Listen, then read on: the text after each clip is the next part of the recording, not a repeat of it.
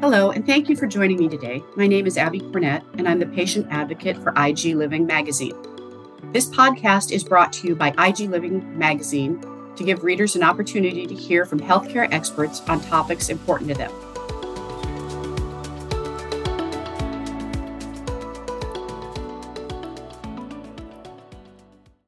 Episode number eight PI and allergies. In this episode, we will be talking about immunodeficiencies and allergies. Today, we have guest speaker Dr. Brett Kettelhut. Dr. Kettelhut is a board certified in pediatrics, allergy, and immunology. He is currently practicing allergy and immunology at Boys Town National Hospital in Nebraska and is an adjunct clinical professor at the College of Medicine at the University of Nebraska Medical Center. Dr. Kettelhut also serves as the president of the Nebraska Academy of Allergy, Asthma, and Immunology. Good morning, Dr. Kettelhut, and thank you for joining me today. As patient advocate, I frequently get the question about allergies and primary immunodeficiencies. PI patients contact me looking for information on allergies. Having PI and allergies on the surface seems uh, a little illogical since PI is caused by a weakened immune system or compromised immune system, whereas allergies are the result of an overactive immune system. However, PI patients frequently suffer from allergies. Can you please explain this disconnect? Well, thank you, Abby, for inviting me to be on your podcast this morning. In regards to your question about allergies and primary immune deficiency, the first thing we have to recognize is that the prevalence of allergies is far greater than primary immune deficiencies, which I'll call PID, just to make it a little easier on this podcast. It's estimated that 30, even 40% of the general population have some sort of allergy, where in PID, while you, you can see this and the patients do have these symptoms, it is not as prevalent as the occurrence of allergies. As you know, it's not a very common uh, illness that we have to deal with. In fact, the most common of the immune deficiencies to selective IgA deficiency, and that only occurs at most one in a hundred to one in a thousand uh, patients. With the high prevalence of allergy, it would not be expected to have patients with both allergies and primary immune deficiency, confusing the distinction between the two. Another factor that complicates the identification of PID is that, in my opinion, antibiotics are overprescribed for allergies, so the recognition of PID is not considered.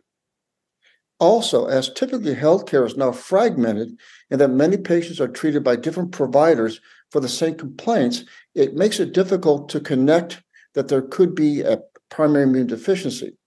Finally, as PID is rare, it is not typically considered as the underlying cause of most infections, in particular sinusitis, bronchitis, and other respiratory infections my personal experience is that most of the PID patients that I've diagnosed actually were referred to me for evaluation for allergies. And that's why I think there's a there's a confusion between allergies and primary immune deficiency. You know, that brings an interesting question. Um, we know that there's frequently a long time between someone uh, demonstrating symptoms of a primary immune deficiency and their actual diagnosis where where do you see most of your patients being referred to from? Is it ear, nose, and throat doctors, primary care? When we talk about referral from subspecialists, um, I think the two subspecialists that who will refer are the otolaryngologists, the ENTs, and the pulmonary physicians. Of course, they're dealing with different organ systems. The ENT, of course, is dealing with sinusitis. The pulmonologist is dealing with recurrent pneumonias and bronchitis. I would say those are the two most likely referral sources for evaluation for recurrent infections. Although, as I mentioned, I think most of my referrals have been by primary care for difficult to control uh, allergy symptoms, meaning recurrent sinusitis and potentially bronchitis. No, that that's interesting. Um, when you talked about the that a lot of times there's a disconnect between uh, the number of providers that a patient's seeing. If you were going to recommend to our patients that suspect they might have something besides allergies, how do you recommend that they gather all that information together from the different doctors? Well, it's not easy we... to do because it requires a certain understanding of primary immune deficiency. I think in general, if a patient requires antibiotics two, three, four times a year, or if they have unusual infections like pneumonias or any sort of odd infections, deep seated infections, that should raise in their mind that this is not an allergy problem, but may have to do with their body's ability to fight off infections. Thank you. The next question I wanted to ask you is Can you explain to our listeners um, how the immune system reacts to an allergen and what some of the symptoms are? The immune, uh, for me? Okay, well, you know, the immune system, I like to make it rather simplified, although it is not simple by any means. But the way I like to discuss this is I look at a coin that has two sides of course, then all coins have two sides. I've never seen a three sided coin, but nonetheless, I digress. One side. I'm not sure that's coin, geometrically possible. well, it would be interesting. Um, one side uh, relates to overactivity or autoimmunity. The other side is the is related to providing um, protection from infections. And as long as that's balanced, everything's fine. But if the coin is not balanced, let's say it leads more to autoimmunity, of course, then patients will develop autoimmune disease, which actually is not uncommon in, common variable immunodeficiency, but that's another subject. And then the other side of the coin is the side of the coin that protects us from uh, infections, primarily by making antibodies. The antibodies that protect us from infection are typically IgG and IgA. The antibody IgE, though, is the antibody that in most cases causes allergies. When our immune system encounters a protein, which is not us, it will normally respond by producing IgG and IgE antibodies. This is the purpose of immunizations, such as the COVID immunizations, influenza vaccinations, is to produce these protective antibodies. In some instances, the antibody produces IgE, which can trigger an allergy in the future, such as hay fever in the fall or food allergies such as peanut or shrimp, period. Also, in this case, it's the genetics of the individual which seems to play a significant role in how IgE is produced and how IgE ultimately affects them. You know, um, frequently, well, we, we've all heard the term immune deficiency. We've all heard the term autoimmune and allergies. Um, instead of saying immune deficiency, because a lot of times it's more like a, would you say it's more like a dysregulation of the immune system where you have too little in one and then you uh, have too much of another when they have the allergies? Well, there's there's kind of a disconnect, I think, at times. Um, I don't think we, if I understand the question correctly, maybe you should repeat that question so I can make sure I understand it.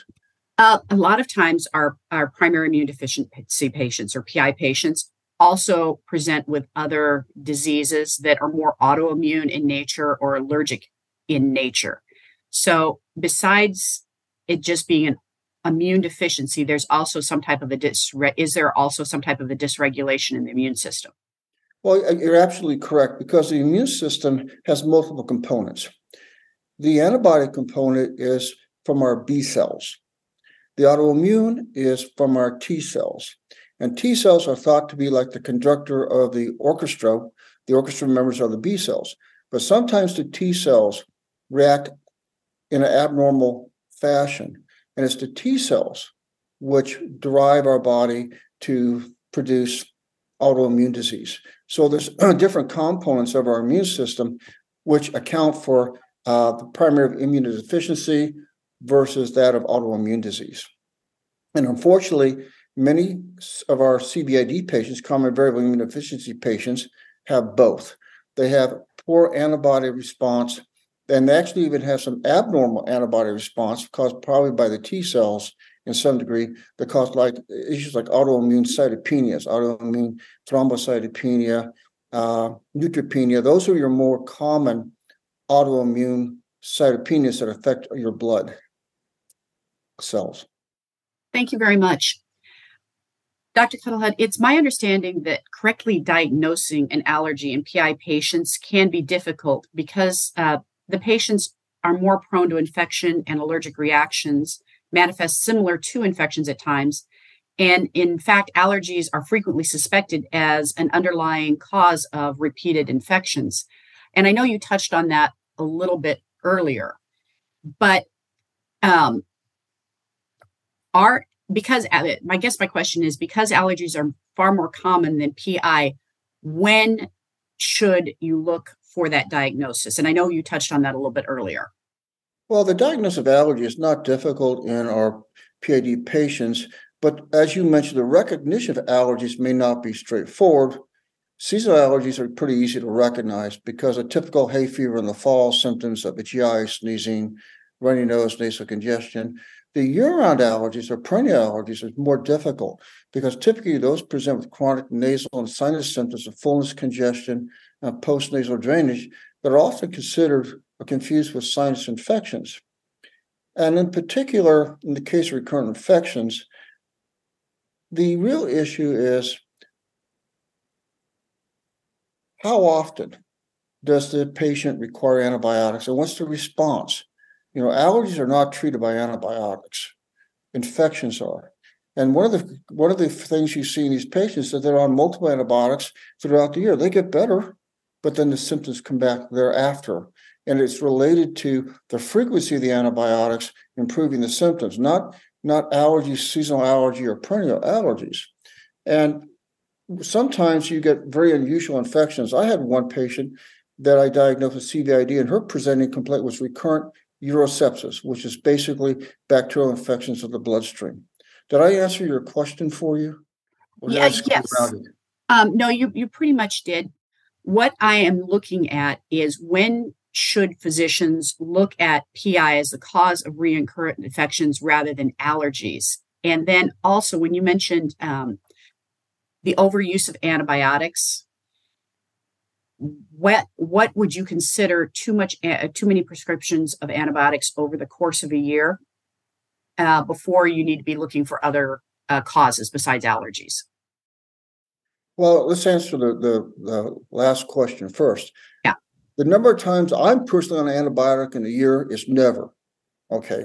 So anytime that a physician is prescribing an antibiotic the indication ought to be pretty clear that this is a bacterial infection all right. I think many times, though, this is not the case, that antibiotics are quick and easy to prescribe for symptoms which may or may not be true infections.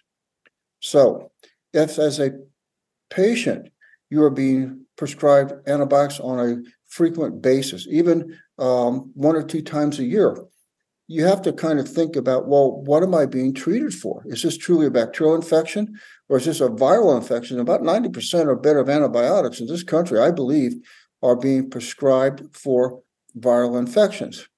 So I think any physician treating a patient when they are prescribing antibiotics should be always thinking as to why am I prescribing this antibiotic? What's the reason? For example, most sinus infections that require antibiotics occur after having a viral upper respiratory tract infection that doesn't clear after seven to 10 days. And then, the, again, because of the fragmented nature, a lot of times providers do not go back and look in the records to see, yeah, this is your third or fourth antibiotic this year. Those are red flags, in my opinion, that the physician ought to at least think about why does this patient need so many antibiotics, regardless of the etiology. I just think that's good medicine. I, I completely agree with you. Um, all you have to do is look at the number of people, number of times people are prescribed antibiotics a year, and frequently it, it's way too often. And uh, the second part of that question, this is getting a little bit off the original topic, but when you talk about allergies, the how often do does an allergic reaction actually turn into a bacterial infection? Because if you have the allergy long enough and you're congested, does that ever turn into an infection?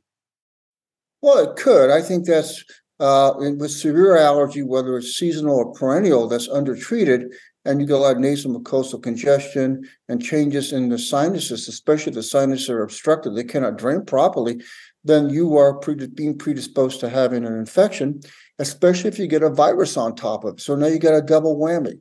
You've got the underlying inflammation of your nasal passageway and your sinuses from allergy, And now you get the viral inflammation, and the two together then make it more likely for you to develop a secondary bacterial infection. Primary bacterial infections, I think the sinuses would make you think there's some issue going on with the immune system. There's something else I needed to look at. Great, thank you. Um, there are different forms of PI associated with an increased susceptibility to allergies, and there are others associated with specific allergies. For instance, um, does a patient with hyper IgE syndrome tend to develop more allergies than other PI patients? Well, that's an interesting question. I've actually took care of one patient with um, hyper IgE, um, and this patient this is a very unusual, by the way, uh, immune deficiency. It's not very common. Um, and these patients can have associated eczema, but their real problem is recurrent staphylococcal infections, especially pulmonary infections. So they may have findings that you consider allergic, but I don't think it's truly allergy. The hyper IgE patients, they produce excessive IgE, but it's more of a general production. It's not necessarily as specific as to an individual with hay fever who has IgE primarily to ragweed. They do make IgE antibodies, but usually that's more towards the bacteria that cause the infections like staphylococcus. The other autoimmune disease that has typically elevated IgE is called Wiskott-Aldrich syndrome. That's X-linked. It's found in boys. They typically do have eczema. They also can have other findings of allergies and asthma. Um, and they also have uh, what they call small uh, platelets of thrombocytopenia. But again, these are very rare patients that I believe are being picked up in neonatal screening now. What complicates this sometimes is the fact some of our patients with atopic dermatitis, which is allergy, can have extremely high serum IgE levels. But when you go back and you look at these patients, they're not having recurrent infections. What they're having is significant eczema that can be associated with food allergy in some instances. That's very interesting. Uh, now that you brought up the food allergies, is there also a correlation between PI and food allergies? And if so, is there a specific form of PI that's more susceptible to food allergies than other forms? Well, when you talk about food allergy, the most common food associated reaction is going to be in patients with selective IgA deficiency. Those patients may have celiac disease. I'm sure you've heard of that.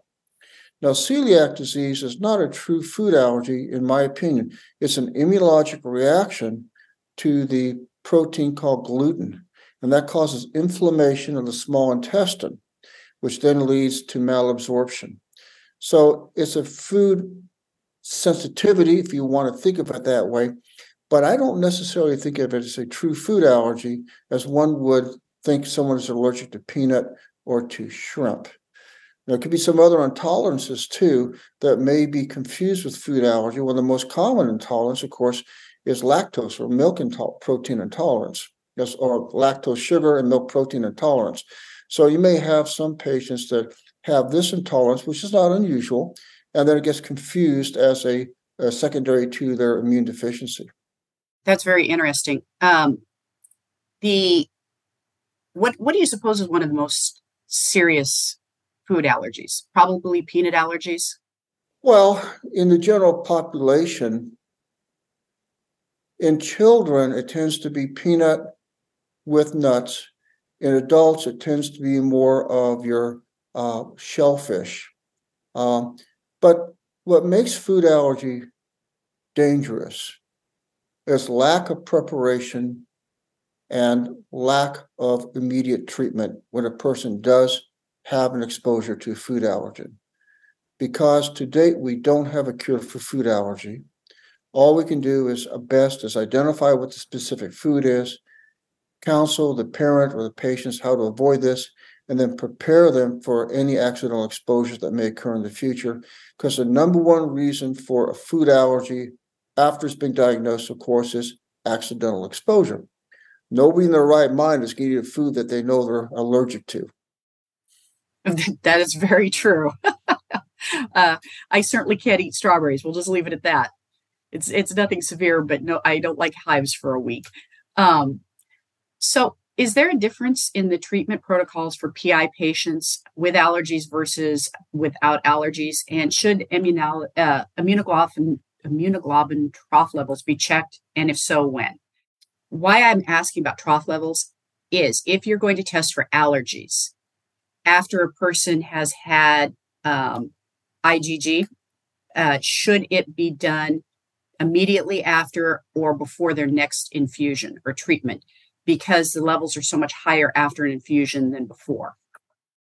Well, again, since we're talking about IgE, not IgG, I am not aware that these immunoglobulin products having a large amount of IgE. How much IgE does do products have, and would that affect allergy testing? And if it does, when should a patient have the testing done? Let's make the assumption that there is significant IgE. Okay, I'm not sure that's the case. There's a lot of different products. But if you were going to tell me, well, how can we minimize that possibility? I agree. A trough level would be when I would draw that. But the problem is, as you well know, the primary way we deliver gamma globulin now is subcutaneously. Yes. Don't get these peak troughs anymore. That's true. So, it's continual level. I so I think that this is an interesting concept, but unless you're one of those few patients who are getting monthly infusions, there really isn't a trough level to look at. That's interesting. That question was based on um, infusions versus sub Q, and with sub Q, you would have a constant level. So I, I, I suppose if you're going to check, I would check if they're on monthly. I would go ahead and I would check right before their next monthly infusion. But if they're on the, the weekly subcutaneous, I don't think it really matters. But like I said, I'm not aware of what IgE levels, how much IgE is located. I mean, is it in um, how many uh, how much IgE is in these various preparations. As you know, there's a there's different preparations. Yes, of and each have different. Uh, they're different compo- uh, composed differently. Right, and I have no idea what the what the amounts are. Now, if you assume that you are getting a large pool of individuals donating, and thirty to forty percent do have allergies, you will find could theoretically find IgE in there's in the products. In that particular case, instead of doing skin testing, which is the typical way that I look for IgE mediated food allergies, I think that immunocap RAS, which is blood test, might be more useful because you can quantitate the amount of IgE in the patient's blood. And that might help you to determine, along with history, whether or not there's a food allergy. You have to remember the presence of IgE does not prove allergy, it proves sensitization. So you have to go back and you have to look at the history.